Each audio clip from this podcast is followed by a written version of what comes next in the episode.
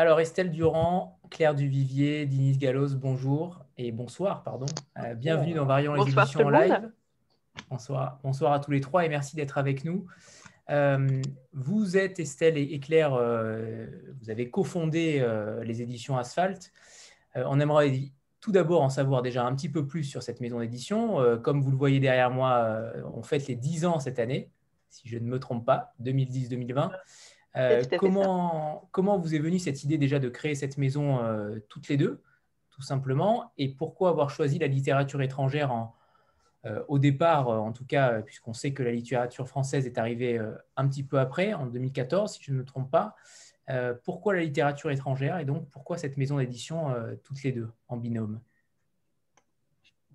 Tu commences, Estelle ou... Je commence. Vas-y. il y a dix ans, euh, à partir d'une passion commune euh, qui est euh, le voyage.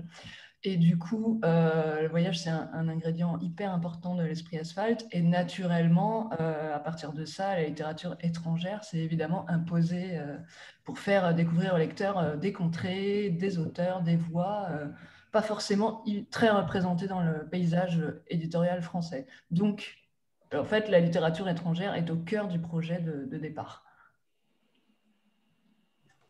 Et alors justement sur l'historique de la maison, comment vous êtes-vous euh, rencontrés et, comment euh, avoir euh, eu cette idée de créer une maison d'édition déjà tout simplement? On sait qu'on a reçu Claire dans un autre cadre en tant que romancière chez au Forge de Vulcain avec David Mulmans. justement, comment, comment vous est venue cette idée de créer cette maison d'édition? En fait, on s'est rencontrés à l'université, à la fac, donc ça, ça remonte à, un certain temps, où on étudiait du coup l'édition, tout simplement. Euh, ensuite, on est parti un peu chacune de notre côté. on a eu des expériences professionnelles différentes. Euh, donc Estelle était dans une revue de sciences sociales, moi j'étais plutôt dans l'édition médicale. Mais euh, il y avait toujours cette idée qui était son chemin d'avoir un jour notre propre maison où on pourrait vraiment exprimer nos goûts littéraires. on pensait que ça viendrait un peu plus tard, mais finalement, au bout de quelques années, moi je rentrais d'un voyage en Allemagne. J'avais travaillé dans une maison d'édition à Munich. Euh, Estelle avait fait un petit peu le tour de son job et en fait, euh, en se retrouvant, on s'est dit euh, et si on lançait ça maintenant, en fait, sans attendre plus longtemps? Donc, ça a encore pris une petite année pour mettre tout en place et, et, beaucoup de tableurs Excel et beaucoup de réflexions et beaucoup de prises de tête. Mais finalement, un an plus tard, Asphalt est arrivé. Par rapport à votre ligne éditoriale, même si j'ai du mal pour certaines maisons à qualifier de ligne éditoriale, parce que on sait que tout est une question aussi de, coup de cœur par rapport à vos, lectures, mais euh, quelle est-elle? Alors, à mon sens, euh, le rythme est une, est une, notion fondamentale dans votre catalogue, notamment avec euh, Edir Augusto, que, que j'aime particulièrement. Mais, mais justement, est-ce que véritablement vous, vous mettez les, déjà des auteurs entre guillemets inconnus en avant? Et surtout, pourquoi pourquoi cette littérature étrangère, notamment euh, sud-américaine, on peut le dire de temps en temps en tout cas, mmh. euh, quelle, est, quelle, est cette, quelle est cette ligne éditoriale que vous défendez à Asphalt? Alors, nous, euh, je ne sais pas si c'est par coquetterie ou par sens du détail, mais on parle plutôt d'esprit Asphalt, qui nous semble beaucoup moins restrictif est récurrent ou très très souvent présent. Euh, la ville, évidemment. Euh, la ville, euh, ses marges, sa périphérie, ses sous-cultures, la littérature sociale, le polar, la musique. Voilà, c'est des ingrédients qui forgent l'esprit de la maison et qui donnent une, sorte de communauté d'esprit à, à, tous nos textes finalement. Même si tous les textes ne traitent pas d'une ville en particulier, vous avez comme ça un ensemble une espèce de nuage de, de, mots-clés, on peut dire, euh, qui, euh, qui est commun à, tous nos titres.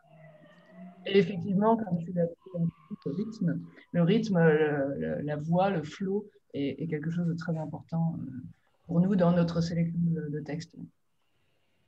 On, on, vous entend pas si bien que ça, Estelle. Je ne sais pas si vous êtes dans une pièce particulière sans, sans Wi-Fi ou avec une connexion un peu faible.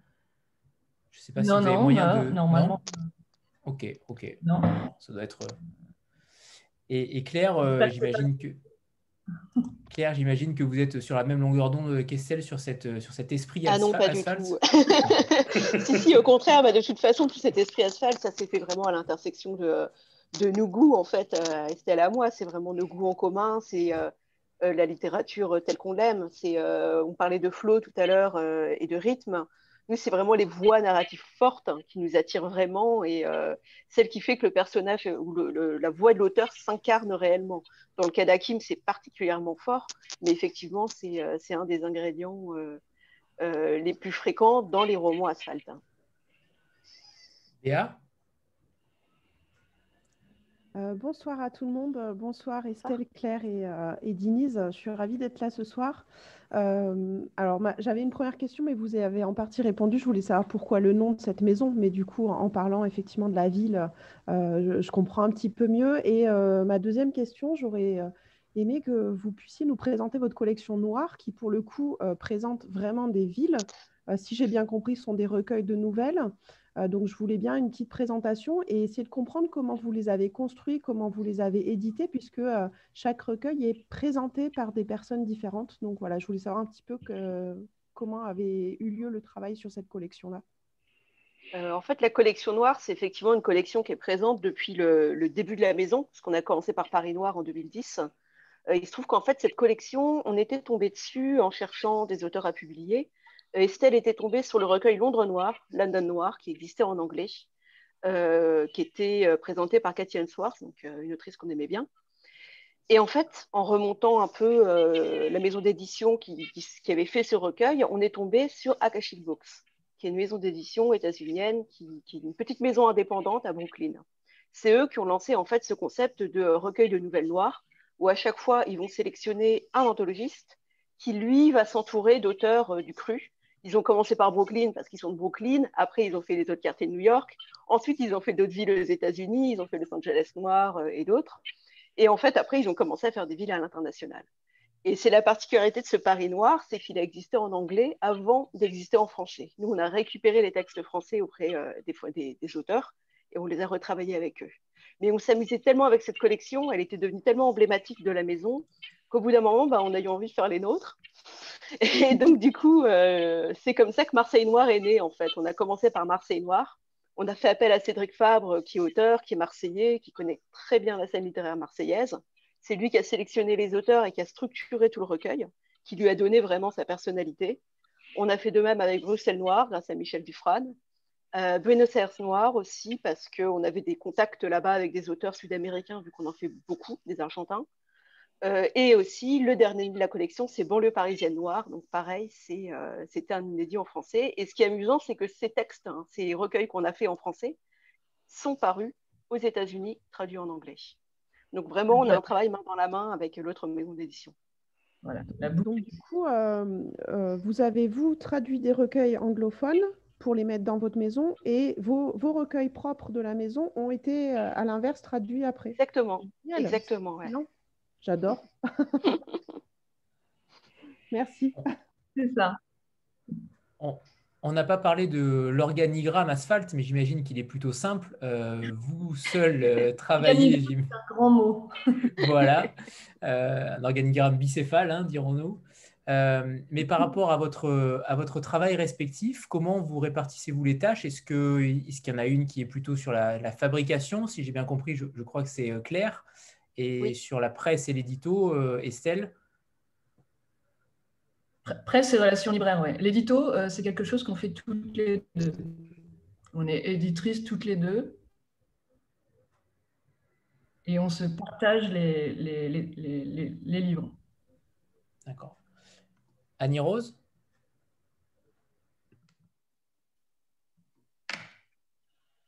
Asphalt, c'est vos rabats et notamment la playlist qui apparaît euh, sur, sur le rabat. Euh, d'où vient cette idée que moi vraiment je trouve super et qui euh, apporte toujours un, plus au texte présenté?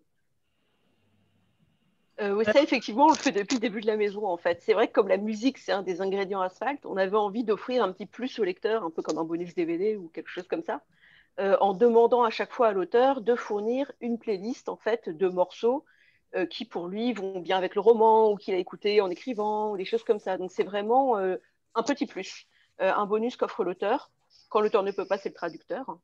nous, ça nous a permis de découvrir plein de musiques et plein de groupes. Donc, c'est vraiment quelque chose qu'on aime bien faire. Et je crois que les auteurs s'éclatent bien aussi avec. Celle de Hakim est assez folle. je, rebondis là-dessus. Est-ce que, imaginons qu'un auteur n'aime pas la musique, comment faites-vous? Ça peut arriver ou j'imagine que vous les sélectionnez aussi en fonction de ça. Euh, après, je trouve ça, enfin, ouais, vu qu'en général, on a des romans qui sont très bah, sur le rythme, sur les sonorités, sur des voix narratives fortes, c'est quand même assez rare de tomber sur quelqu'un qui n'aime pas la musique. Euh, J'avoue, c'est encore jamais arrivé. Je serais assez désarmée si ça devait arriver. Euh, J'imposerais ma propre playlist. Non, j'en sais rien en fait. en fait, c'est souvent l'inverse qui arrive, c'est que, enfin, souvent, on a des, des fidèles qui choisissent livres par rapport à la playlist. Et ça, c'est la cerise sur le gâteau. Sandra?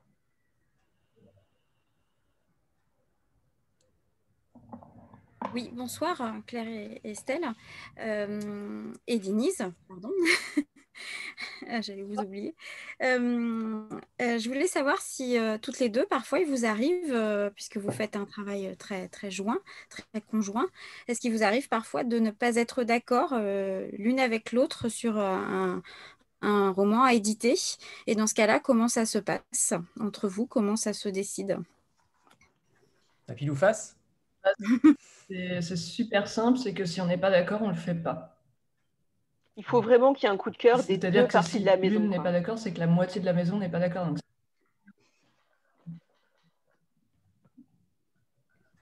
Ok, c'est clair et efficace. C'est réponse concise, euh, parfaite. Il bah, faut qu'on soit autant, euh, autant motivé l'une que l'autre parce qu'on va s'impliquer pleinement pour le livre, que ce soit en amont pour euh, l'édito, pour la fabrication et en aval pour la promotion. Si y a une des deux qui n'est pas complètement convaincue, on ne va pas bien bosser sur le titre. Donc autant pas le faire et vraiment se consacrer à 100% sur le titre d'après. Jean-Marc? Oui, bonsoir à, toutes et à tous. Euh, une, question pour, euh, pour Claire, en fait. Euh, alors, vous, n'êtes pas la première et vous ne serez pas la dernière à être et auteur et, et, éditrice. Mais ça a forcément pris un, tournant certainement plus, complexe ces derniers temps parce que, parce que Un long voyage, quand même, on peut dire, est un livre qui, qui fonctionne bien. En tout cas, c'est l'impression qu'on en a euh, vu de l'extérieur. Est-ce que ça a changé justement votre implication sur la maison d'édition? Est-ce que je ne veux pas rentrer dans la question bateau Est-ce qu'on peut être auteur et éditeur? Parce qu'on sait que c'est possible, mais ce qui m'intéresse, c'est d'avoir justement la façon dont vous vivez les choses. Et est-ce que vous allez demain faire évoluer votre organisation ou, peut-être publier quelque chose chez Asphalt? Euh, Publier Asphalt, euh, non. En fait, du coup, moi, je vois vraiment ça comme deux casquettes, la casquette éditrice et la casquette autrice. Je peux passer de l'une à l'autre selon euh, les rencontres que j'ai, selon les rendez-vous que j'ai, euh, mais par contre, je ne vais pas renoncer à l'une pour l'autre. je pense que les deux ont suffisamment d'importance dans ma vie, je, n'y renoncerai pas. Mais là, pour l'instant, effectivement, ça fait quelques mois que du coup, je jongle un peu avec ça. pour l'instant, j'y arrive. J'ai pas trop de problèmes avec certains interlocuteurs comme les libraires euh, d'être assez clair sur euh, je vous parle en tant qu'éditrice ou je vous parle en tant qu'autrice. Euh, mais voilà, je ne suis pas encore débordée par, par cette autre carrière, ça va. Surtout aussi que, disons qu'en tant qu'autrice, j'écris un genre qui est complètement différent, la fantasy, et chez Asphalt, on fait, enfin, c'est pas du tout le même type d'ouvrage en fait. Donc du coup, il n'y a pas cette, ce problème de ce livre aurait pu paraître chez Asphalt.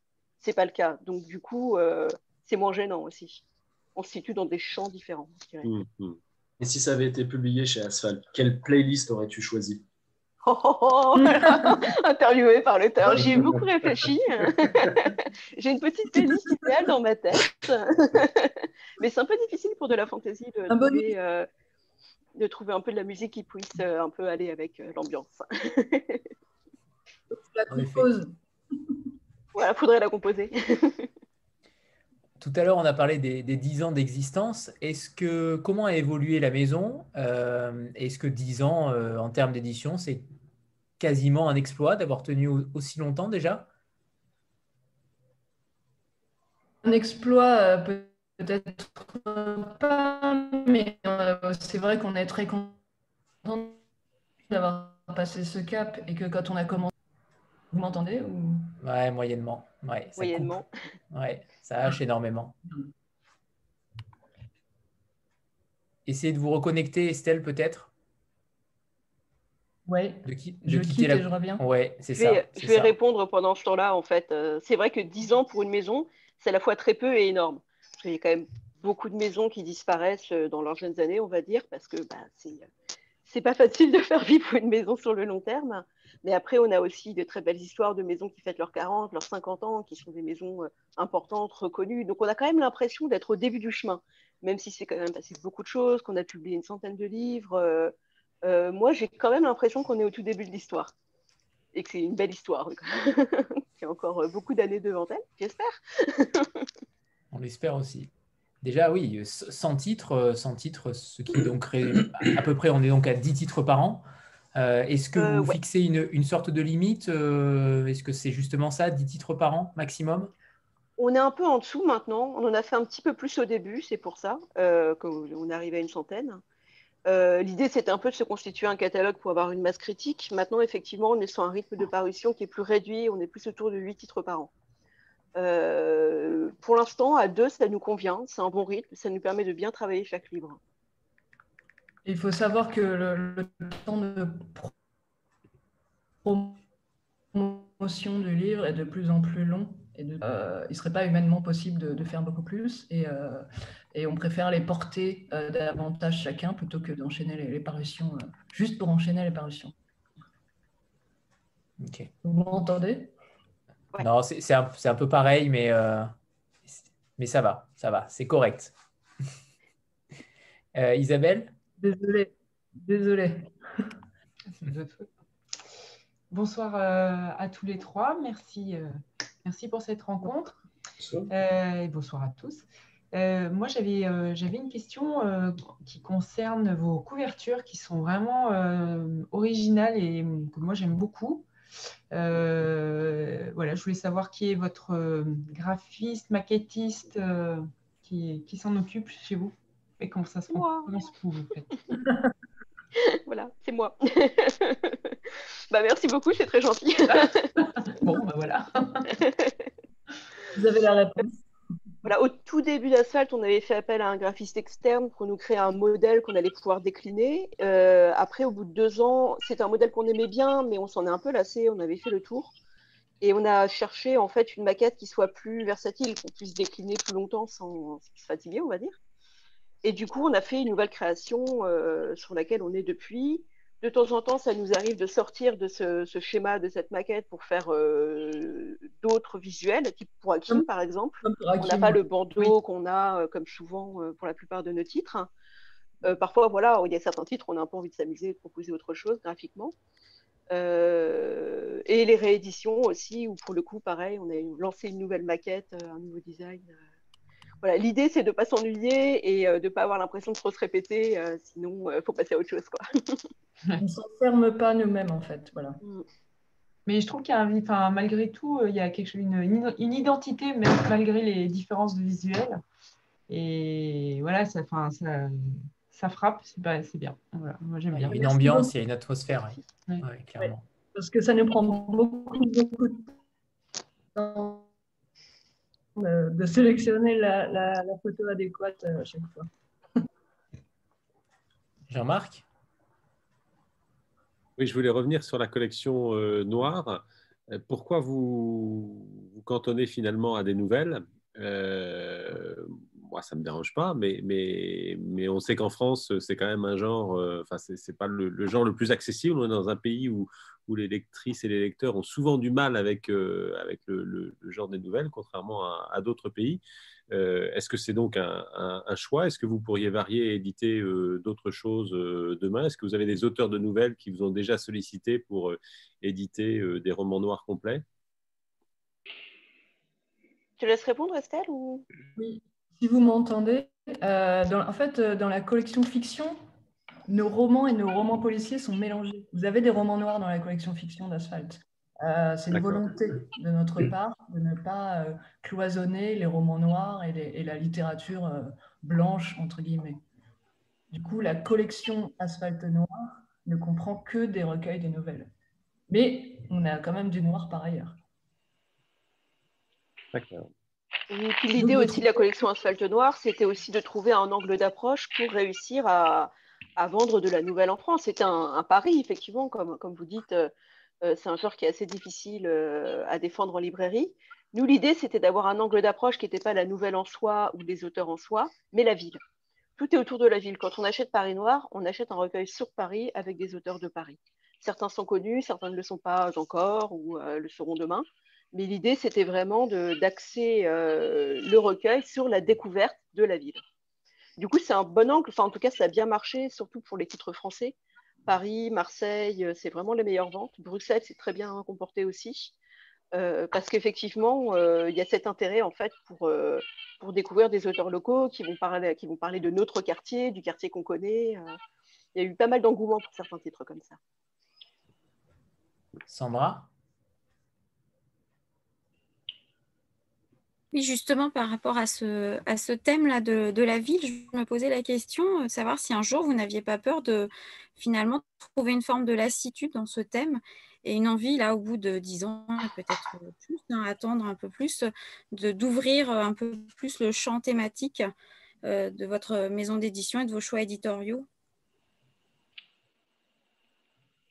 Bah, on s'interdit pas grand-chose non plus, en fait, parce qu'effectivement, enfin, tous nos romans ne se passent pas dans des villes non plus. Euh. on a Shangri-La, qui est un des classiques de la maison, qui se passe... Euh, mm. Oui, Estelle?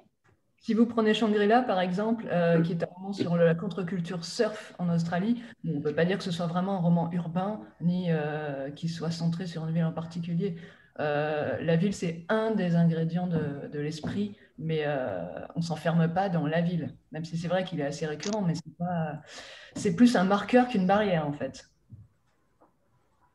Et puis parfois, c'est plus les espaces que la ville, finalement, j'ai l'impression, euh, l'ingrédient. Parce que quand on prend un roman comme Je suis l'hiver, qu'on a publié en janvier, on est dans une ville, ou plutôt dans un village à moitié abandonné, à moitié déserté, au fin fond de la pampa argentine. Effectivement, ce lieu a une âme, et cette âme, on l'explore au cours du roman. Mais effectivement, ce n'est pas urbain dans le sens euh, grand espace urbain ou, euh, ou euh, mégapole ou des choses comme ça. C'est plus esprit des lieux finalement. Béa?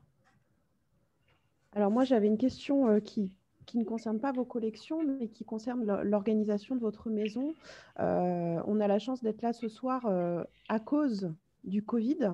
Je voulais savoir un petit peu comment ça s'est passé pour vous cette année 2020. comment, voilà, alors financièrement, je ne veux pas de chiffres, hein, ce n'est pas la question, mais comment vous l'avez vécu Comment vous êtes mise à travailler pendant le confinement, etc. Comment vous êtes sorti du confinement Voilà, un petit peu votre, votre année, les derniers mois là, qui viennent de se dérouler.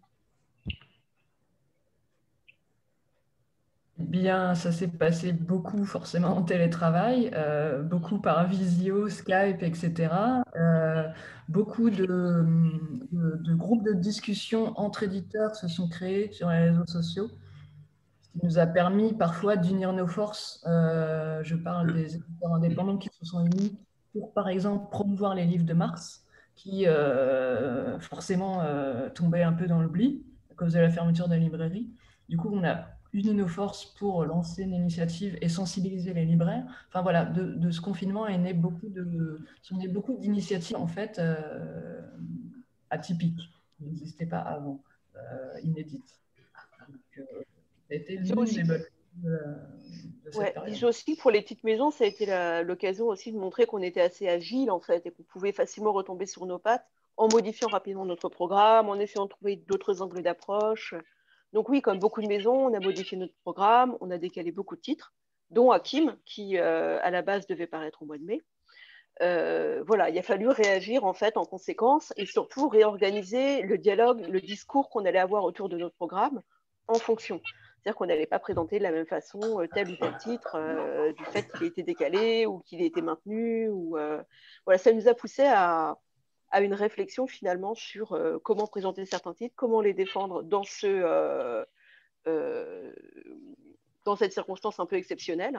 Et comme dit Estelle aussi, il y a des groupes de dialogue entre éditeurs sur les réseaux sociaux qui nous ont poussé à, à réfléchir pas mal sur nos pratiques. Et ça, effectivement, ça a été plutôt salvateur, je pense.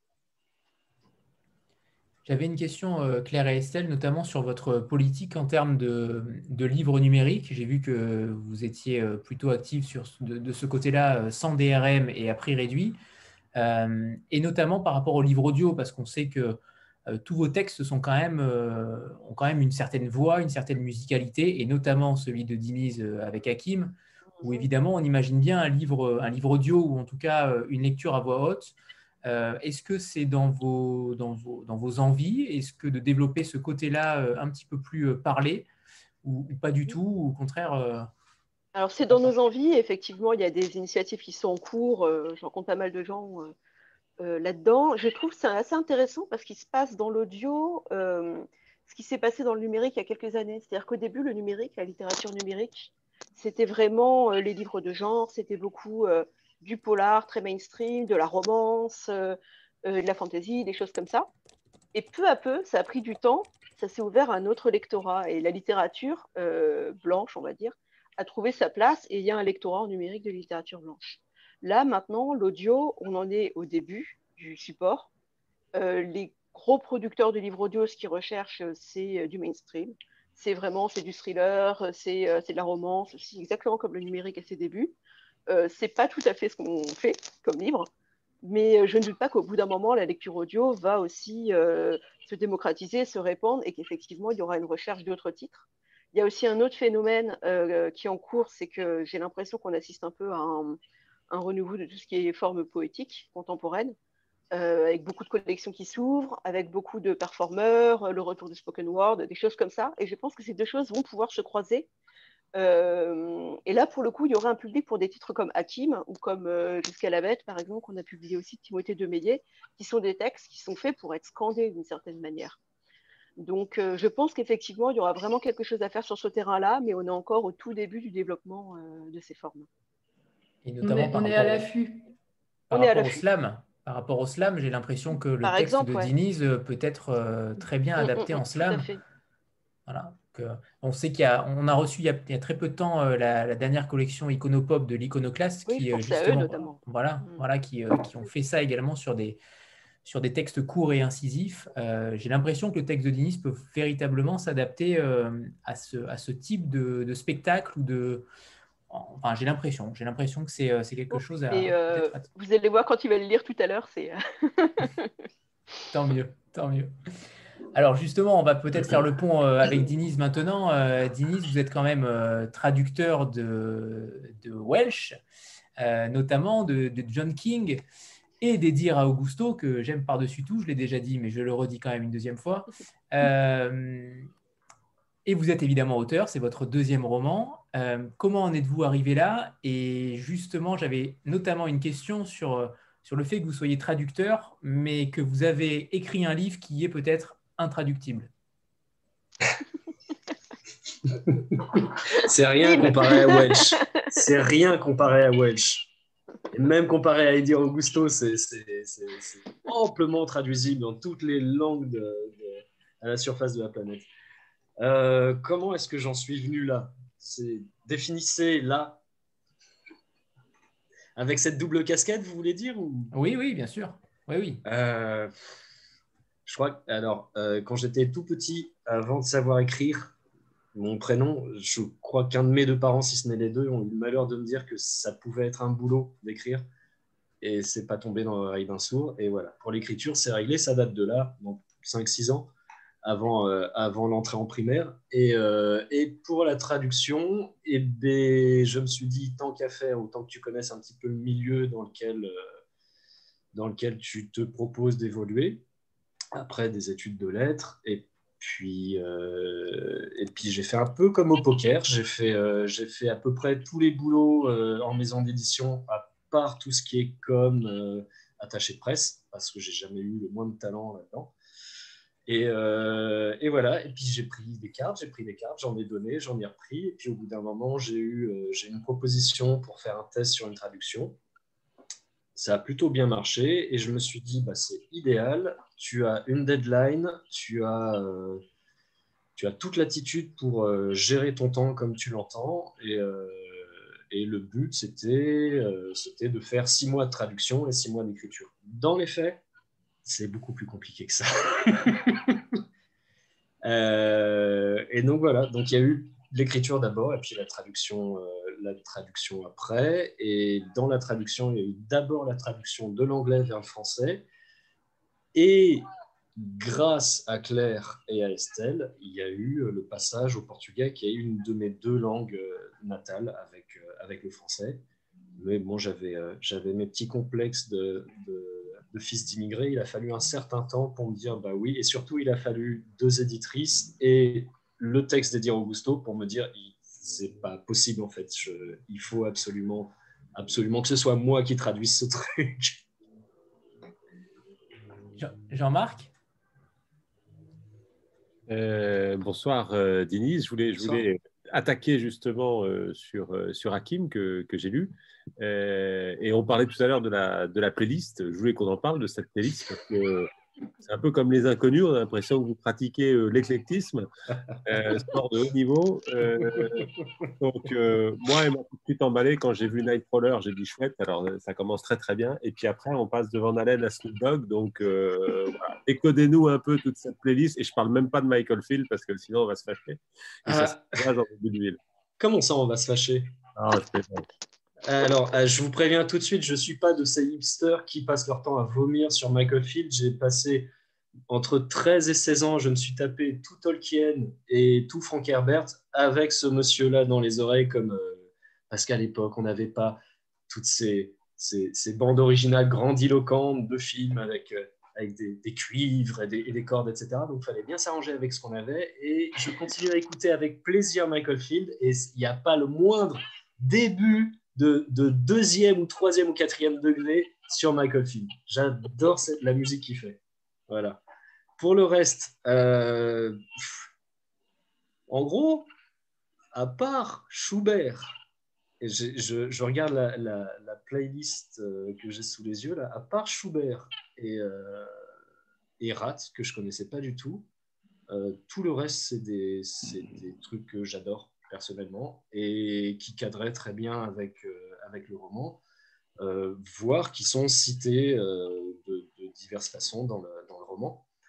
Et, et, pour ACDC, alors ça, c'était en faisant des repérages, parce que j'ai fait beaucoup de repérages pour bon, tous, les, tous, les, tous les lieux que traverse Hakim dans le, dans le roman sont des lieux que je connaissais déjà, mais dans le cadre de l'écriture du roman, j'ai dû me livrer à trois repérages à refaire de, de Roissy jusqu'à Boulay-les-Trous, euh, exactement le même trajet qu'il fait. Et complètement par hasard, je crois que c'était le deuxième repérage, en sortant de Gare du Nord, je suis passé devant un bar que je, ne connaissais pas du tout, qui était en train d'ouvrir, ou je ne sais pas trop ce qu'il faisait, en tout cas, il n'y avait pas de clients, mais la porte était ouverte, et il y a eu ce bout d'ACDC, et je me suis dit, il faut l'inclure parce que, parce que ça me plaisait. Bah, c'est bien vu. Sandra? Oui, Dinis, euh, euh, merci de répondre à nos questions d'abord. Merci à vous. Euh, voilà. je, suis en cours de lecture de votre roman. C'est la première fois que je vous lis. Euh, et, je découvre cette langue-là, euh, voilà, si, euh, si, particulière, à laquelle il faut quand même se faire hein, au départ. enfin, ma question elle va être simple et assez, assez large. Hein. Comment avez-vous travaillé en fait sur cette langue? Parce que c'est quand même assez extraordinaire, toutes ces contractions hein, finalement. et, et puis, et puis j'ai remarqué aussi cette manière de cette manière de traduire en fait euh, par, euh, un langage phonétique des, marques, hein, des noms de marques comme Apple, des choses comme ça. voilà, est-ce qu'il y a une intention derrière cette forme de, traduction phonétique?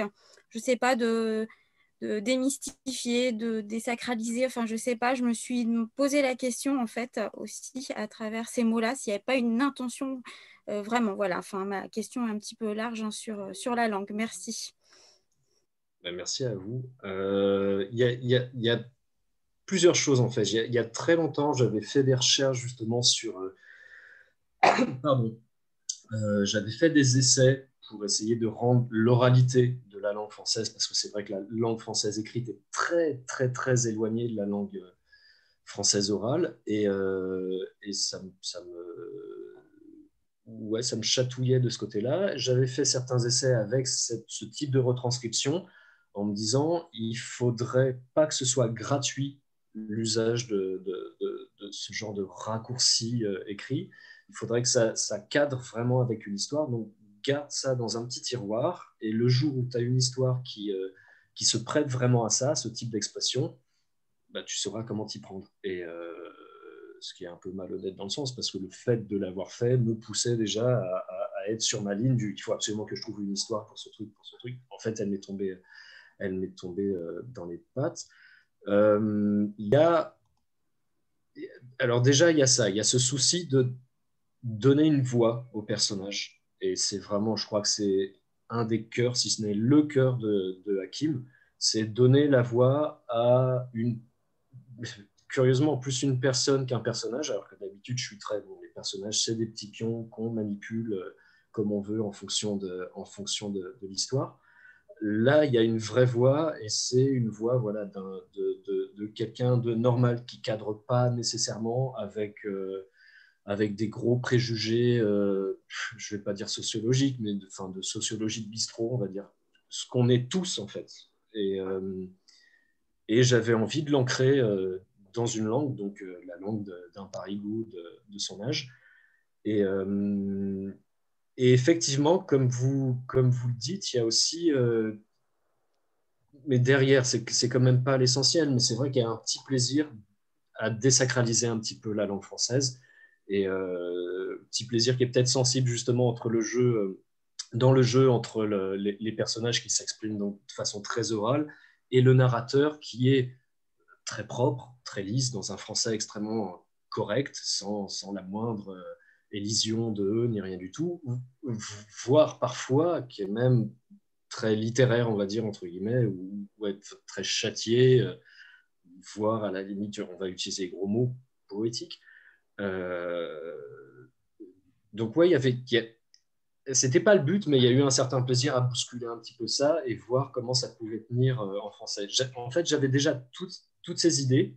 J'avais même l'idée du, de d'Hakim, j'avais son plan, etc. Mais malheureusement, comme ça m'arrive trop souvent, pas le temps de m'y pencher encore. Et j'ai eu le loisir de traduire Skyboys d'Irvin Welsh, qui lui, de son côté, dans le domaine écossais, a. Euh, alors, c'est pas forcément par des éditions, c'est plus des modifications de phonèmes selon l'accent écossais. Et, euh, en fait, j'avais euh, j'avais été confronté à, à, ce choix un peu cornélien du est-ce que j'opte pour une traduction un peu bateau avec euh, deux, trois petits mots d'argot par-ci, deux, trois petits euh, mots popus par-là Ou alors, est-ce que je fais vraiment honneur à ce roman, qui, Sky Boys d'Irvin Welsh, qui pour moi est vraiment du niveau de Crime et Châtiment de, de, Dostoïevski? Pas grand-chose à voir, quoi qu'il y ait des thématiques euh, communes. Et. Et donc, pour faire vraiment honneur à ce, que je considère comme un chef-d'œuvre, je me suis dit, bah, écoute, le premier coup, ce, ce cette, technique que tu as, tu as trouvée, tu as cru, euh, tu as cru trouver, parce que Queneau aussi, sporadiquement, j'ai lu ça bien plus tard, avait recours à, à, ce genre de procédé.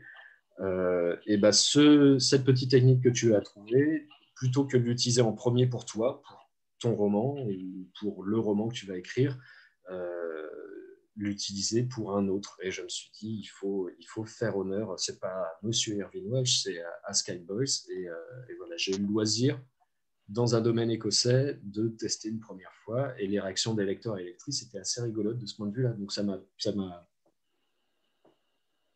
ça m'a pas encouragé, mais en tout cas, ça m'a permis de me dire ah, les lecteurs et les lectrices, contrairement à ce qu'on pourrait penser, sont pas, sont pas réticents face à, évidemment qu'il y a il y, a, une phase d'adaptation, plus ou moins longue selon les individus, mais ce n'est pas, euh, c'est, pas rédhibitoire non plus.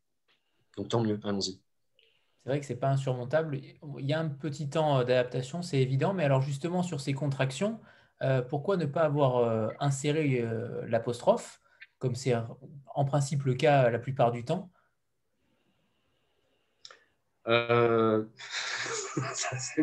c'est mon jusqu'au jusqu'au boutisme euh, idiot qui me pousse à faire ça. Et ça me paraissait euh, paraissait, ça me paraissait, curieusement en fait, ça me paraissait plus fluide à la lecture. Et, et puis ça me paraissait aussi plus, plus honnête vis-à-vis de, la, de, la, de la démarche.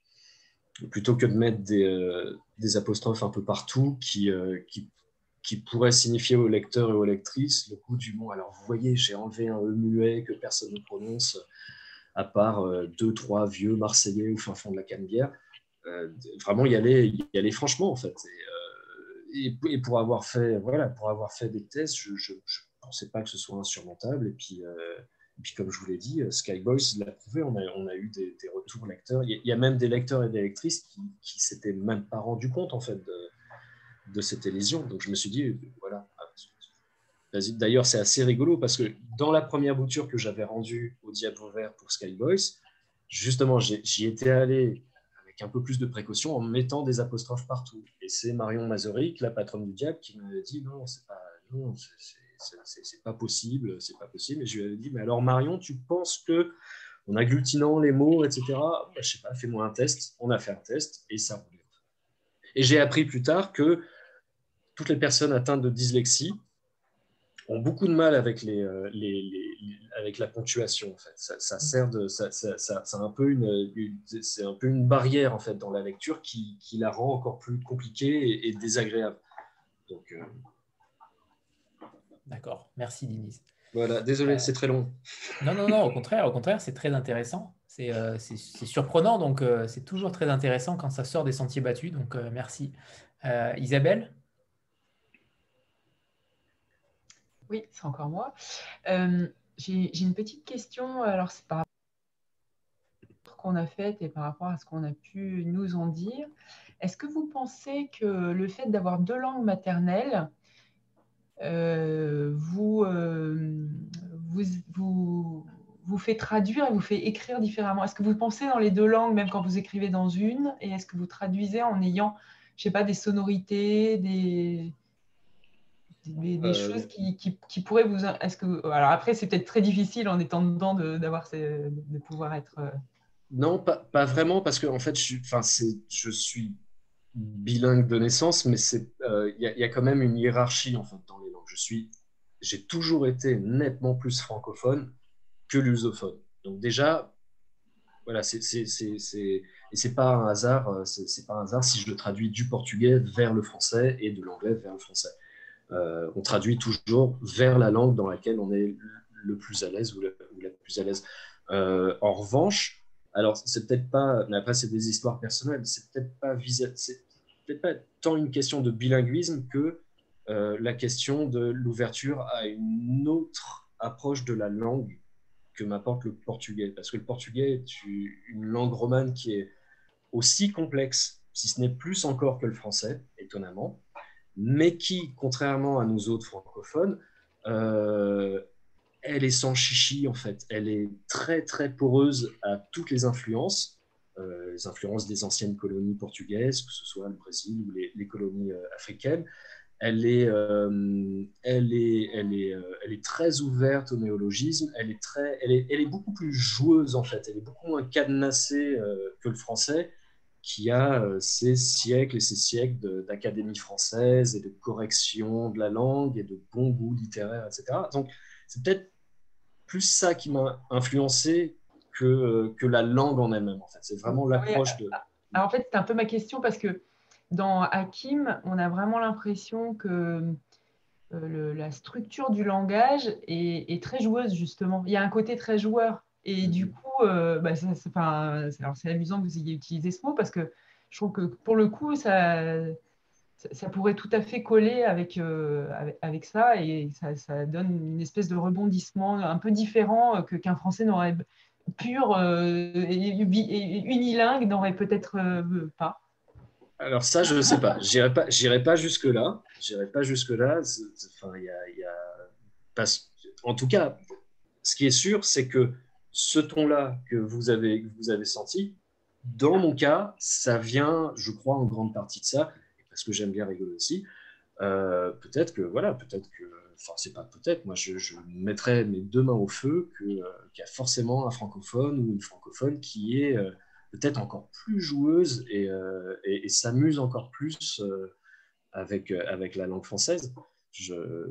Mais ça serait, ça serait pour d'autres raisons personnelles. Peut-être justement le fait de grandir dans un carcan un petit peu trop, un petit peu trop serré bah, peut pousser à, totalement l'inverse. En tout cas, pour moi, je crois que c'est ça.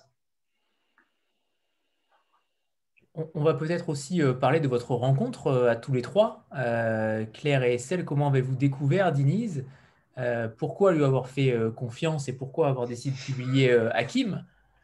Pourquoi Pourquoi Pourquoi Pourquoi Pourquoi Pourquoi ça C'est la question qu'elles se posent toutes les deux encore. Bah, la rencontre remonte à bien longtemps avant Hakim, mais je pense que Estelle pourra peut-être plus le raconter. Je pense que c'est via des amis communs que vous avez, non?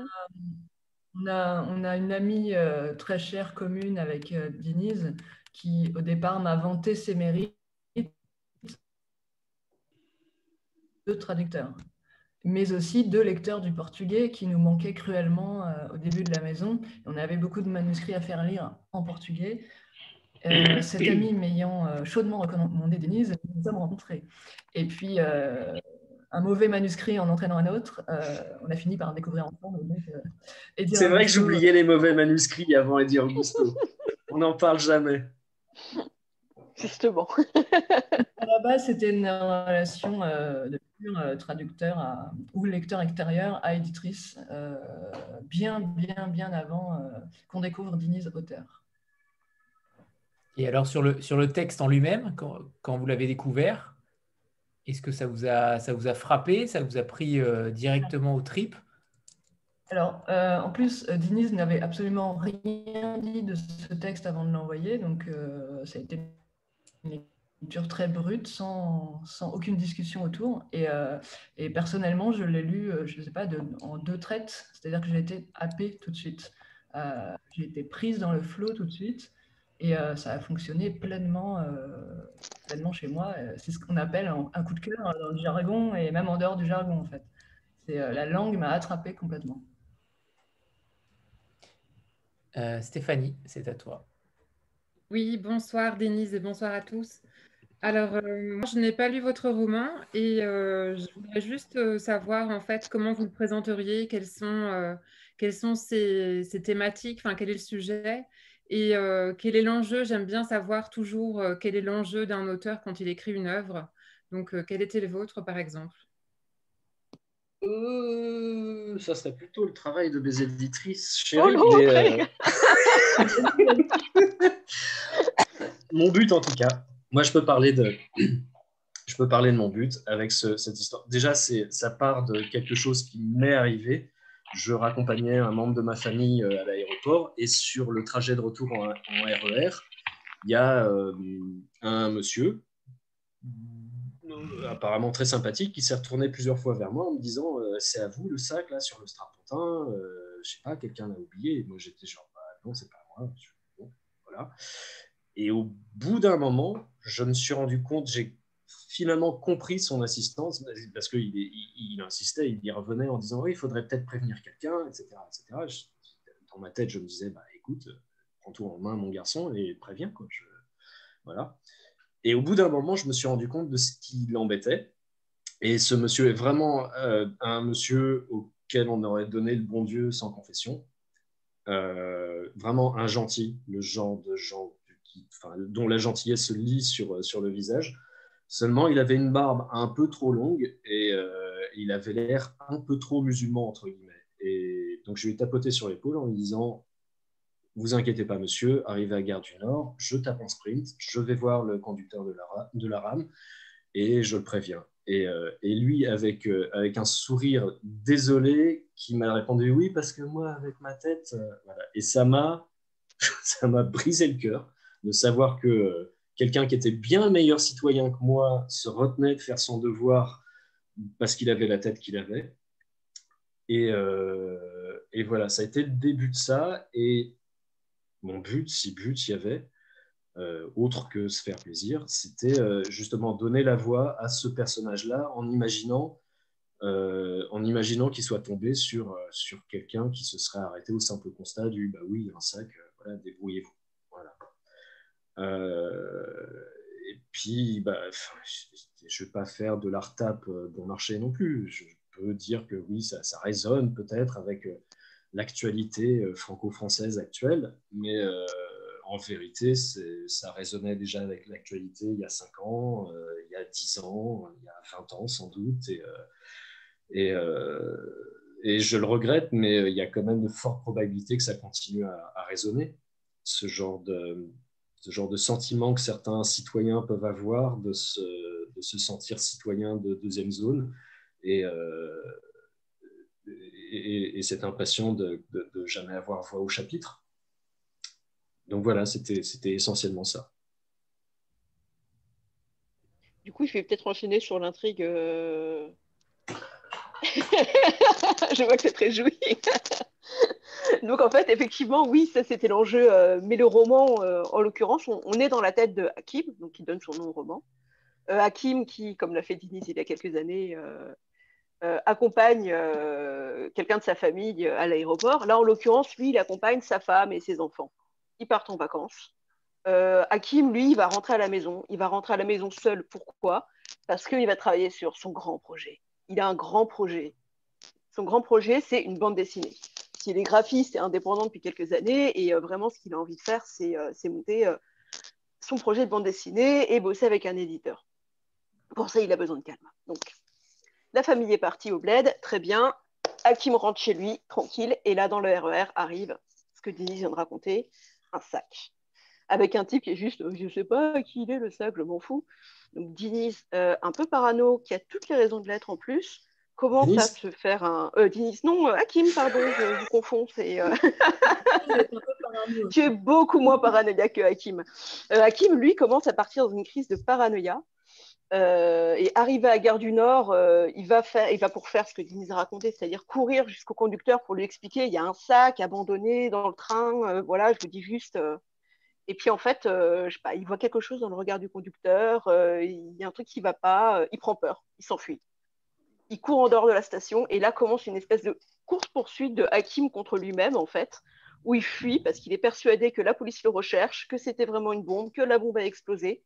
Euh, et en fait, on va rester dans sa tête pendant 200 pages et le suivre dans Paris, puis dans toute l'île de France, qu'il va traverser pendant, tout du roman, euh, dans ce trip paranoïaque, où il va beaucoup euh, parler au lecteur, en fait, raconter qui il est, quel est son passé, quelle est son histoire, euh, comment il a grandi en tant que euh, bah, fils d'immigré, donc français de première génération. Et effectivement, euh, on, épouse comme ça toute une époque, en fait, on va dire les 20 premières années du XXe siècle, dans la peau de ce type, en fait, qui n'a en fait rien à se reprocher et qui est persuadé quand même qu'on va tout lui mettre sur le dos. Jean-Marc Oui, euh, deux, questions, et, c'est bien qu'on vienne effectivement sur le, fond euh, du livre. Alors, je, dis toute la petite question sur la forme au passage pour revenir sur ce qu'on disait tout à l'heure. Euh, et, moi, je voulais juste parler avec peut-être les éditrices des, ou, vous, Denise, des gras. de, des polices graissées, là encore qui m'ont pas gêné, mais en revanche, je me suis demandé quand il y a pf, PFFFFF et qu'il y a un gras sur les deux premiers F et pas les suivants, Là, j'ai mis au moins euh, un quart d'heure, 20 minutes en essayant de chercher le message. Plus sérieusement, voilà, jusqu'où vous êtes allé pour, pour faire cela Ou est-ce que vous êtes tout simplement amusé? Et j'imagine que vos éditrices, elles ont dû s'amuser aussi. Sur, sur, euh, je, passe sur ce côté euh, fond, mais c'est vrai que les gras sont très très présents. Ça fait aussi partie, comme les bulles de bande dessinée, comme d'autres choses, de, de, des changements de police aussi dans le livre, de, de, de l'ensemble. Hein. C'est un ensemble, c'est un, un tout. et puis sur, sur le fond, effectivement, moi, ce qui, ce qui m'a marqué, j'ai vraiment eu l'impression d'un grand cri ininterrompu dans, cette balade, c'est-à-dire que, vous déversiez effectivement, enfin en tout cas pas vous, mais Hakim, il déverse euh, euh, des années et des années de, non-dits, d'incompréhension, lui qui a essayé de se ranger, d'avoir sa petite vie euh, tranquille, et puis d'un seul coup, pour un trajet en RER et un sac, tout se déverse, il se remet complètement en question et puis peut-être jusqu'à cette rencontre avec euh, cet incroyable personnage qui est, qui Keus. Euh, peut-être que vous pouvez nous, en parler parce que celui-là, il fallait le, il fallait l'inventer justement, mais c'est la confrontation de, de, deux chemins différents et qui finalement à un moment donné vont se retrouvent. Et puis je ne sais pas ce qu'il faut en conclure, mais euh, ils ont eu des, des, des, chemins de vie tellement différents, ils se retrouvent quasiment au même endroit et presque dans la même galère à un moment donné. Alors, sur les caractères, mais après, ça rejoint un peu l'oralité de, d'Hakim, en fait. Et c'est vrai que c'est plus compliqué dans le domaine francophone parce qu'on a une langue écrite qui, euh, qui est régie par des règles euh, qui ont tout à voir avec l'écrit, l'écriture, et peu à voir avec l'oralité. Et euh, Hakim, je l'ai écrit vraiment comme une partition. Euh, en me disant, voilà, en, ayant à cœur de multiplier ce genre d'indicateurs pour, comme, comme des didascalies dans une, dans, une pièce de théâtre, pour indiquer aux, metteurs en scène ou, euh, aux comédiens quelles intentions, quel ton, quelle situation, etc. Et vraiment, oui, c'était vraiment très très présent. Et ça peut paraître assez gratuit, c'est vrai, de, mettre sur une série de, de fous qui euh, symbolisent une expiration, de commencer par des caps euh, en gras, etc. Mais ça donne une autre intensité qui peut, du reste, qui peut être interprétée de façon hyper différente selon, euh, selon les lecteurs et les lectrices. Mais en tout cas, montrer ça, parce que voilà, très, peu, très peu de choses sont indiquées en fait dans la langue française littéraire classique, on va dire même sur les, même sur les, même sur les virgules, en fait. C'est vrai que souvent, en français écrit, la virgule, elle fait sens logique, elle fait sens d'articulation. Personnellement, même sur les autres choses que j'ai pu écrire, ça a toujours été euh, une notion de rythme. Ça, ça, ça, ça, amène un rythme, en fait. La, fonction logique de la virgule, je ne la je, la comprends, je la saisis parfaitement, mais euh, elle, ne me dit absolument rien en fait. Le fait de mettre une virgule, euh, de ne jamais mettre une virgule avant un et, tout, ce genre de règles un petit peu ésotériques, ça me, ça me voilà. Science sans conscience n'est que ruine de l'âme. Je n'accorde pas trop de, valeur à ça en soi en fait. Euh, après, oui, c'est un cri et j'ai la fin. Qu'est-ce que vous disiez vers la fin Je suis désolé. Sur les relations avec Ross. Ouais, ouais bah Ross, euh, ouais, Ross fallait.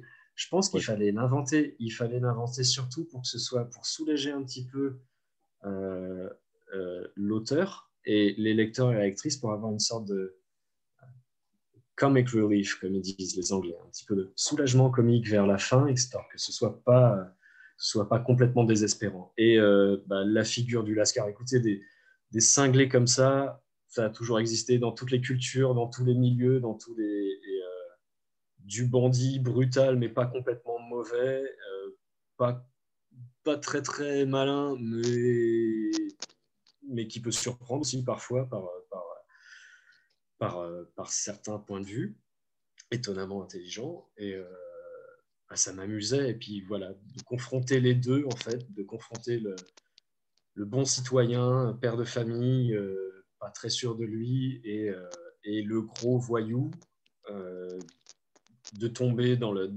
quitte à tomber dans la surenchère, mais là encore, la surenchère, il y a des choses qui sont tellement, tellement plus hallucinantes dans la, dans la vraie vie que, pourquoi pas, en fait. Voilà sur cette question de soulagement comique, on va dire, de comic relief, je vais dire parce que c'est lié en fait dans la question. Euh, que le fond est quand même assez euh, grave dans Hakim bah, par rapport à, l'anecdote qu'on a racontée euh, et, à ce personnage et au passé, de ce personnage.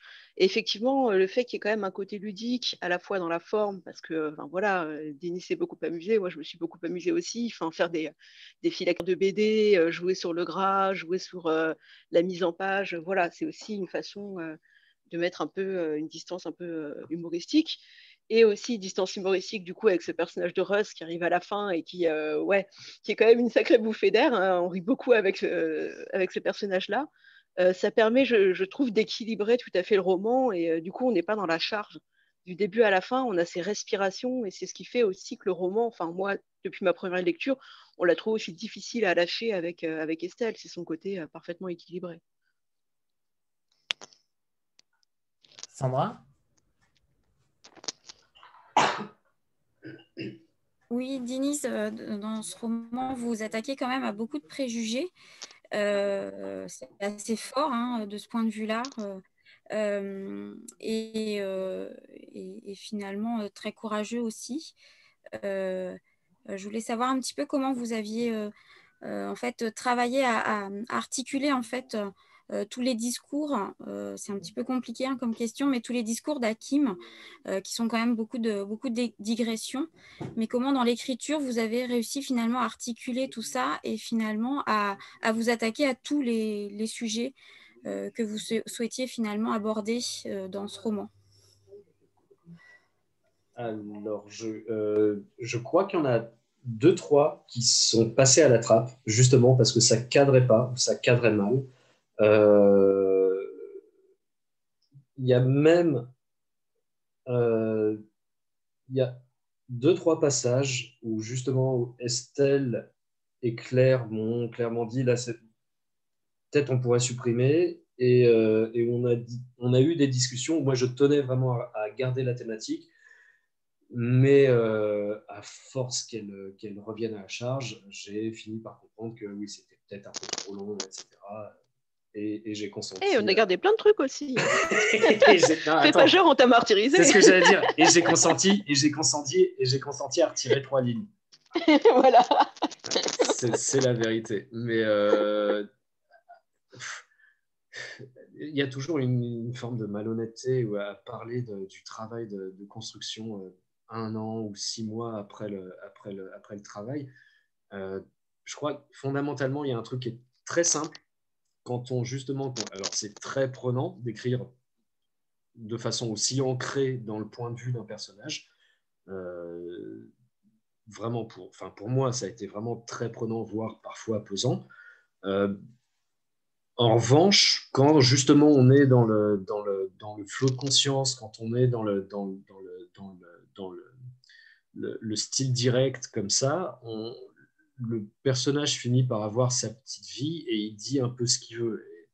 moi, en tout cas, j'avais qu'à rajouter une petite pincée de, vécu personnel ou alors d'histoires euh, que des amis ou des connaissances ont pu me raconter, etc. Et ça, ça se. Ça se. Ça, ça s'est pas trop mal goupillé, en fait. Et, surtout, je, et surtout, je ne me posais pas la question de savoir si. Euh, si euh, si on pouvait rogner sur ci ou cela, est-ce qu'on pouvait rajouter un truc, ça. Il y, a, une. En tout cas, pour ce bouquin, avec ce ton-là, il y a, vraiment eu une.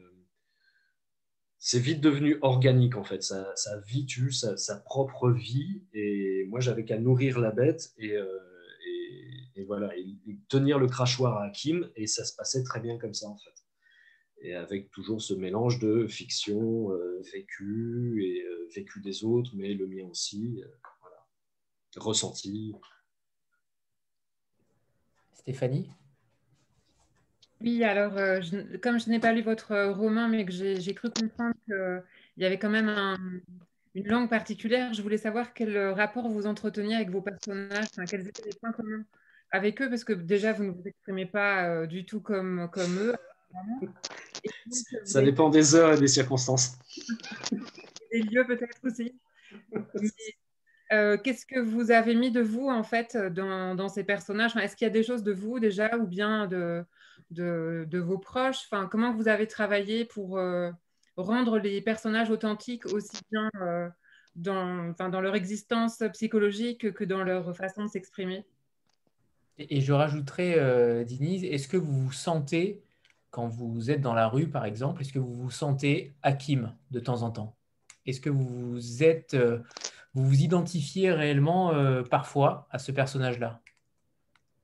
Jamais, jamais. Je m'identifie quand, euh, quand parce que là c'est un cas quand même très particulier, le, vécu de citoyen français de, de, confession musulmane. Je suis toujours apparenté, apparenté à ces personnes quand j'entendais aux infos des trucs atroces qui, euh, qui arrivaient à, un de ses représentants. Quand des amis à moi qui sont musulmans euh, ou des connaissances à moi qui sont musulmanes me racontaient des trucs ou, euh, ou à qui il arrivait des choses que je pouvais constater, en fait, des, choses auxquelles j'ai pu, pu assister. Ouais, là, il y, a toujours eu une empathie, mais après, c'est pas plus avec les musulmans qu'avec qu'avec qu'avec des amis juifs que j'ai pu avoir. J'ai eu beaucoup de mal avec, avec cette forme d'intolérance, en fait racisme, on va dire, pour, euh, pour, euh, pour dire les choses clairement. Euh, et la première partie de la question, c'est... Ah, désolé. Et pour... C'était sur le ton, c'est ça? Les relations avec le personnage. C'est hyper dur. Je ne vais pas vous faire tout le livre à, vous dire alors ça c'est mon avis, ça c'est mon vécu, ça c'est le vécu de tel et tel. A, c'est très panaché, mais après, euh, après c'est pas, c'est pas des, ça, ça, ça, tape dans des vécus qui sont communs à énormément de personnes. Sans doute, euh, sans doute vous vous retrouvez à, une ou deux occasions. Euh, c'est pas, c'est la vie en France en fait. Dans, c'est pas très campagnard, mais mais toute personne qui a au moins vécu quelques années dans une grande agglomération, à plus juste titre Paris ou la région parisienne, euh, je pense comprend ce dont je parle. Et, euh, puis après, c'est pas. Ouais, voilà, c'est pas. Après, c'est vrai que j'ai pas, j'ai pas, j'ai pas cette peur au ventre. J'ai jamais eu cette peur au ventre. Euh, Kakim a, j'ai jamais vu, j'ai jamais eu du point de vue des autorités et de mon droit de citer en France, j'ai jamais eu, euh, j'ai jamais eu de complexe, j'ai jamais eu de crainte, j'ai jamais. Mais après, euh, après, je suis pas, euh, je suis pas musulman, j'ai pas, je suis pas spécialement typé comme certaines personnes peuvent le dire, quoique. Donc peut-être que mon prénom et mon nom de famille m'ont nuit à une ou deux, à une ou deux occasions dans ma vie, voilà c'est ce qui est encore plus fort, justement, euh, de le retranscrire aussi bien dans un, dans un roman. En principe, euh, c'est plutôt l'inverse. On s'identifie plus facilement et évidemment, la, littérature se, fie à cela. Mais en tout cas, là, bravo parce que on s'y croirait euh, terriblement. Donc, c'est quand même un tour de force, je trouve, que vous avez réussi à faire en, en vous identifiant à ce personnage aussi, aussi fortement. Merci beaucoup. Est-ce qu'on peut faire une petite lecture? Mhm. un, petit, un petit extrait? Donc, Apparemment, Claire nous a vendu euh, la chose de façon brillante. Euh, donc, euh, la pression. Donc, tout le monde va être déçu. Il lit très bien et apparemment, il s'est entraîné toute la journée, m'a-t-on dit. Donc... j'ai fini, fini des enregistrements parce que c'était un projet où, j'avais, j'avais mis carte sur table avec Claire et Estelle dès le départ. Je leur avais dit j'aimerais beaucoup faire une version lue de tout le bouquin et euh, elles avaient dit OK, pas de souci. Et, euh, et en fait, j'ai pu enfin finir. Enfin, j'ai pu finir les prises de son aujourd'hui dans le bureau d'asphalte, euh, dans les bureaux d'asphalte dans lesquels je me trouve encore, parce qu'elles m'ont enfermé. C'est plus pratique. et donc voilà. c'est une petite histoire comme il y en a d'autres. je suis désolé, ça prend. Mais je vais lire vite, mais ça prend plus d'une page et demie. Alors. Donc c'est Hakim qui s'exprime. il est chez son ami Russ, qui est un mauvais garçon. Autant à l'époque, ça avait tout de la pire soirée. Autant à l'époque, ça avait tout la pire soirée du mois. Autant avec le recul, c'était une des plus marrantes. Peut-être pas la plus cinglée, mais dans le top 50 des plus rigolotes. J'avais accompagné Russ pour une livraison à domicile, une espèce d'hôtel particulier ou je sais plus quoi. Peut-être pas toute une maison, mais l'appart était tellement gigantesque et sentait tellement de pognon que ça revenait au même papa et maman en vacances à Megève ou au Maldives, et Hubert Tanguy qui se retrouve dans 60 000 mètres carrés au cœur de Paname pour lui tout seul. Déjà, cette sale petite merde, il fait bien gaffe pas appeler Ross le soir de la grosse soirée qu'il prépare. Bon, remarque, peut se comprendre. L'erreur, c'est de lui avoir dit en face. Ouais, je préfère faire les provisions la veille, c'est plus pratique pour la logistique. Et là-dessus, cette asperge à perruque qui rit, mais putain, rien que son rire, c'était un crime social. Le même rire que les inconnus dans leur sketch, là. Isabelle a les yeux bleus le même. Déjà à ce moment, Ross commençait à tiquer méchamment. Grand con n'avait pas capté, il voyait rien de façon avec sa putain de frange de rocker du 16e, mais Ross avait ce coin de sa bouche crispée, signe que c'est en train de tourner sérieusement à l'orage et qu'à moins de désamorcer en vitesse, ça va exploser au pire moment et de la pire façon. Les deux font la transac et l'élite de la nation nous invite à nous poser cinq minutes. Ah, je me dis. Bien vu. C'est peut-être un gros nanti, mais au moins il a du savoir vivre. On se pose donc. On attend qu'il ait fini de rouler un quatre feuilles avec le pollen qu'il vient d'acheter à Ross. Il allume, avale une taf. Putain, il est toujours aussi chamaf ton peau. Puis une deuxième taf, puis une troisième. On est déjà à la moitié que je lui fais comme ça sur ton de la rigolade. Hé, tu nous en laisses quand même, hein Et il fait une de ses têtes, vraiment sincèrement surpris, le con. Eh, les gars, je suis désolé, hein. ma meuf m'a refilé la mononucléose, tu vois, la maladie du baiser. Hein. Faut vraiment mieux pas que vous tiriez dessus, vous pourriez trop la choper, puis c'est une galère. Hein. Je vous raconte pas, trop le bad. Et rebelote avec son rire de phoque soupçonneux. Je continue à croire que c'était pas de la provoque de la part du balai à chiottes Le mec était tout simplement con comme ses pieds, il mesurait pas du tout les conséquences de ses actes. Et à ce moment, Ross aurait cligné un peu trop fort des yeux, il l'aurait déchiré du mais vous pouvez méfier, hein, Mikasa et Stukasa, tu vois, je veux dire. Russ laisse passer la fausse imitation Kaira, tend la main vers la barrette et le client qui lui fait. Euh, c'est vraiment pas par manque d'hospitalité, mais je l'ai touchée avec mes mains. Elle est sûrement pleine de germes. Je suis trop confus, quoi. Russ a les narines comme des roues de bus. Il souffle un bon gros coup, prend sur lui pour des raisons commerciales évidentes, sort sa salve et commence à nous faire un bédo. Hugues Henri Marie capte même pas. Il est déjà complètement foncé, mais Ross a les doigts qui tremblent tellement ça le démange. Il est en train de coller quand l'autre la vasse nous fait, sûrement pour détendre l'atmosphère, vraiment bien chargé à ce moment-là. Je vais mettre un peu de zikmul et refrais. C'est dur à croire, mais à l'époque, c'était vraiment comme ça que les fils à papa causaient quand ils voulaient se la jouer amis du ghetto. Maintenant, c'est du rail en guise de ponctuation. Ça pique toujours autant. Bref, le grand machin à frange, il avait une bibliothèque entière remplie de CD, 2 mètres sur 2 mètres il aurait pu taper dans n'importe quoi, ça aurait été. Merde, même du chant grégorien, Ross aurait laissé passer. Mais non, il fallait qu'il mette un best-of de Bob Marley. Ross avait le bédo aux lèvres, il approchait la flamme du bout et les cinq premières notes d'orgue de No Woman No Cry ont résonné sous le plafond à moulure à en faire trembler le lustre en cristal. Vas-y, t'en sors. De quoi? T'en sors tout de suite. J'entends pas, le son est trop fort. Je te dis, éteins cette merde tout de suite eh, mais comment je te comprends trop hein? Elle est tellement trop commerciale, celle-là. Wesh, cousin, check plutôt ça. Ce con change de piste et non seulement il met Get Up, Stand Up, mais en plus de ça, cette espèce de suicidaire professionnel se met à chanter dessus. Get up, stand up, get up for your right, get up, stand up, don't give up. De Ross s'est jeté sur lui, l'a attrapé par son col en V, l'a renvoyé en vol plané contre la de papa-maman. Sous l'impact, la chaîne est béton pleine face sur le parquet, la moitié décédée en plein sur la tronche à Jean-Maximilien Valéry, mais Russ en avait pas fini. N'a même pas cherché à relever l'autre tocard, s'est mis à lui enchaîner gauche sur droite, sur gauche, sur droite, des putains de crochets à pleine puissance, bédo pas allumé toujours aux lèvres. Bon, c'est pas glorieux, mais moi, pendant cette scène, j'avais mal aux abdos tellement je rigolais. Au bout d'un moment, j'ai réussi à reprendre ma respiration. J'ai essayé d'écarter Russ du pauvre mec roulé en boule dans son propre salon qu'il suppliait d'arrêter.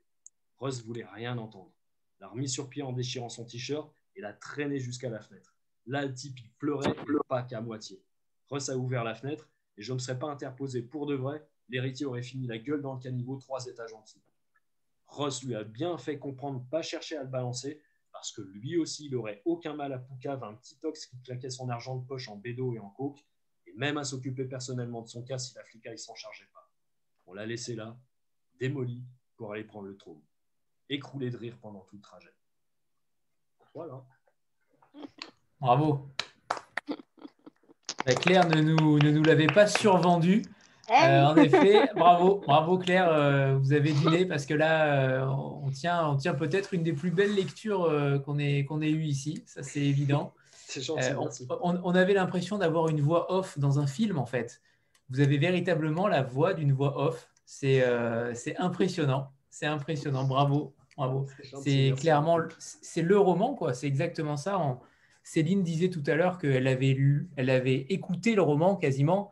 Euh, elle n'avait pas forcément lu, elle l'avait quasiment écouté parce que euh, c'est véritablement ça. On vous entend. Alors, j'aurais adoré, par contre, vous, vous, vous recevoir avant d'avoir lu le livre, justement parce que j'aurais eu votre voix dans la tête. Euh, et c'est véritablement ça. Donc, c'est pas plus mal que chacun ait, la sienne. Et, enfin, c'est ça le problème, c'est que moi, ça me fait énormément plaisir de lire, mais euh, c'est quand même un exercice un peu égocentré et, et qui va un peu à l'encontre de, même sur les autres bouquins que j'ai pu, pu écrire, en fait, j'aime bien laisser la part à, euh, à la lectrice et au lecteur. Euh, et, pour ce personnage dans ce roman, je crois que c'est, en tout cas pour moi, c'est vraiment très très important que la lectrice, le lecteur, qui que ce soit, quelles que soient ses origines, quel que soit euh, le milieu social dans lequel il est né ou, évolue, reprennent la voix d'Akim à en fait. Que sa voix, parce que c'est ça qui se passe dans la lecture, la, voix des personnages, la voix du narrateur devient un, peu la nôtre, à nous, lecteurs, lectrices. Et, euh, je crois que là, c'est quelque chose qui a beaucoup d'importance sur ce projet-là pour nous, en général, mais plus, plus particulièrement là-dessus. Cela étant, euh, je préférais avoir votre voix pour euh, lire ce livre.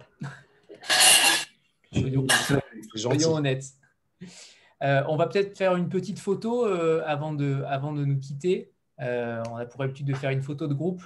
Donc voilà, sortez les livres, ceux qui les ont. Super. 3, 2, 1. Top, merci. Et Claire, est-ce qu'on peut parler peut-être notamment de, Demain la brume et, et, de la prochaine sortie qui va, qui va paraître? Alors, Demain la brume, c'était notre titre de la rentrée. Il est sorti en septembre, juste avant Hakim. Euh, c'est un roman, très beau roman sur les années 80. C'est le troisième roman de Timothée de Meillet, dont on avait déjà publié euh, le premier roman, Prague Faubourg Est, et le deuxième, Jusqu'à la bête. Euh, dans Demain la brume, il nous parle des années 90, il nous parle de jeunesse, il nous parle du conflit en Yougoslavie, il nous parle de jeunes à Nevers qui cherchent l'engagement, qui cherchent un autre sens à la vie, qui aspirent à la rébellion. Et en fait, il nous parle de six trajectoires de jeunes qui vont finir par se rencontrer sur un champ de bataille à Vukovar. C'est euh, un roman euh, choral, donc euh, on a vraiment les voix de ces différents personnages qui s'enchaînent et qui dessinent l'histoire au fur et à mesure. C'est Timothée, c'est le premier auteur français qu'on a publié en 2014. Donc forcément, il y a une place un peu particulière dans notre cœur. C'est grâce à lui qu'on a commencé à publier des auteurs français. Et euh, sa spécificité, c'est qu'à chaque roman, on sent qu'il franchit un cap supplémentaire. Là, dans Demain la brume, il est vraiment à son meilleur. C'est euh, magnifique. Le prochain roman, ce sera lundi. Euh, lundi. Qu'est-ce que je raconte? Non, c'est pas lundi, c'est en janvier. Pour la rentrée de janvier, ce sera La ville des impasses d'Ayman Garbi, dont nous avons publié Magma Tunis il y a deux ans. la ville des impasses, ça se passe dans le futur. Euh, c'est une ville nouvelle qui est construite dans la forêt des Landes, euh, qui a été construite par un architecte écolo complètement mégalo, qui en a fait une espèce de dictature éclairée euh, verte. et on va suivre l'itinéraire d'une tueuse, d'une tueuse à gages qui a été envoyée pour l'assassiner afin de pouvoir mettre fin à son projet fou de ville nouvelle. Voilà. pour les prochaines sorties, ça va être ça. Voilà, et on en avait parlé avec Estelle on recevra, j'espère, euh, bientôt Timothée euh, dans, une rencontre, euh, dans une rencontre variant les éditions. avec grand plaisir. Voilà. Comme mm. ça, on aura eu les deux auteurs fin 2020 Asphalt, avec grand plaisir. Dinise, on, vous libère. Claire également, je sais que le couvre-feu arrive. merci, merci, merci d'avoir. Sinon, tu peux rester dormir au bureau, hein, Dinise, aucun problème. Il y a un sac de couchage sous le bureau d'Estelle si tu veux. non, non, il n'est pas trop d'accord. Alors merci à tous les deux, à tous les trois et à Estelle également euh, de nous avoir, euh, de nous avoir, d'avoir accepté cette invitation. Merci à vous euh, toutes et tous. Avec plaisir. Merci à tous et, et Denise, on parlera de votre, de votre roman bien sûr sur les réseaux rapidement. notamment, on aura encore cette, cette lecture à voix haute dans la tête, clairement au moment d'écrire nos chroniques sur vos livres. Soyez-en sûrs. Merci beaucoup. Un grand merci, bonne soirée à tous. À très bientôt, merci. Merci. Au revoir tout le monde.